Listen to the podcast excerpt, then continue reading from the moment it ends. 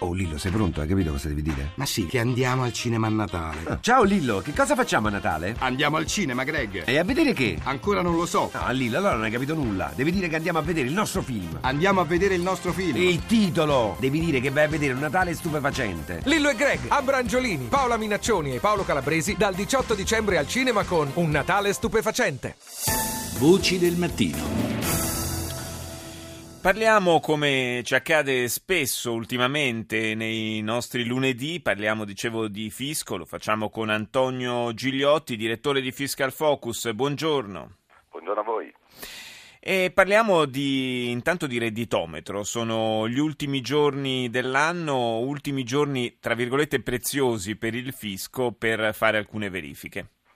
Beh sì, diciamo che entro il 31 dicembre 2009 2015 scade il termine per effettuare il controllo relativo al 2009, quindi il fisco cerca di affrettarsi e lo sta facendo, come hai giustamente anticipato, con il redditometro, che spieghiamo subito in due parole cos'è, quello strumento utilizzato dal fisco per verificare se il contribuente ha fatto il furbetto, cioè se quanto indicato in dichiarazione dei redditi è in linea con le spese effettuate.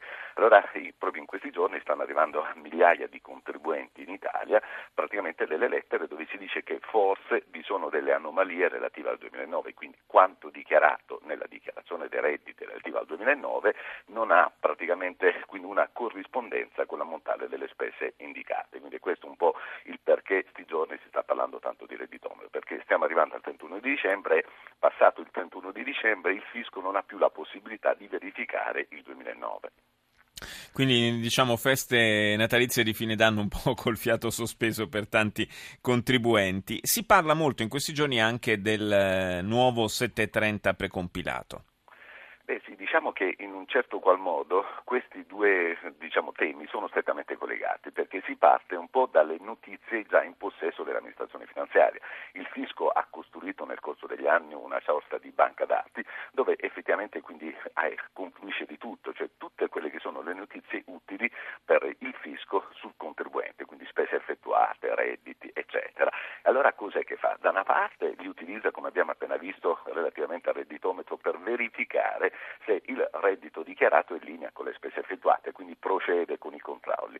Dall'altro ha cercato, quindi da questo punto di vista bisogna certamente lodare il fisco, di rendere quindi più semplice, poi vedremo se vita al contribuente facendo che cosa? Quindi indicando in una sorta di dichiarazione precompilata i dati già in suo possesso, quindi cercando di evitare le complicazioni della compilazione della dichiarazione dei redditi, quello che era il cosiddetto 730.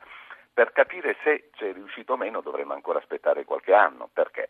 Perché entro il 15 di aprile il contribuente, circa 30 milioni di contribuenti, per la maggior parte pensionati e dipendenti, sì. quindi riceveranno questo 730 precompilato. C'è tanta polemica però c'è da dire, scusami Paolo, perché il problema è questo, dice arriva al contribuente, in realtà non arriva assolutamente niente, è il contribuente che si deve fare parte attiva ed avere anche una buona conoscenza di informatica, penso quindi a tutti i pensionati, per andare a scaricarsi eventualmente il modello che arriva precompilato. Mm.